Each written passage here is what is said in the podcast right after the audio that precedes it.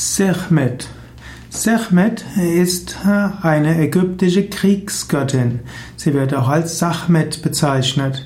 Sie ist die Göttin der Krankheit und sie ist auch die Tochter des Sonnengottes Res.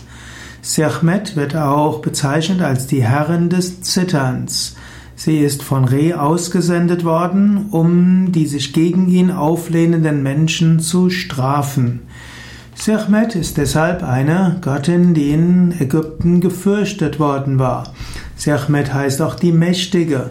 Sechmet war also auch die Göttin des Krieges, aber auch des Schutzes vor Krankheiten und der Heilung. Sechmet steht auch dafür, dass man und steht auch davon, dass wir lernen können, auch durch Krankheiten, auch durch Schwierigkeiten. Sechmet steht auch für die Schwierigkeit, Spiritualität langfristig zu leben. Sechmet ist auch die Kraft des Karma. Sechmet wird oft dargestellt mit Löwenkopf. Sie ist oft eine sitzende Frau, aber auch eine stehende Frau.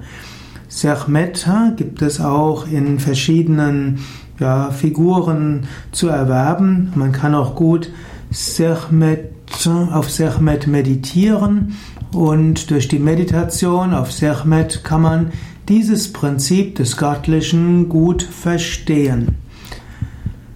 Sechmet ist also die Tochter des Sonnengottes Re, sie ist die Gemahlin des Ptah und sie ist auch die Mutter des Lotusgottes Nefertem.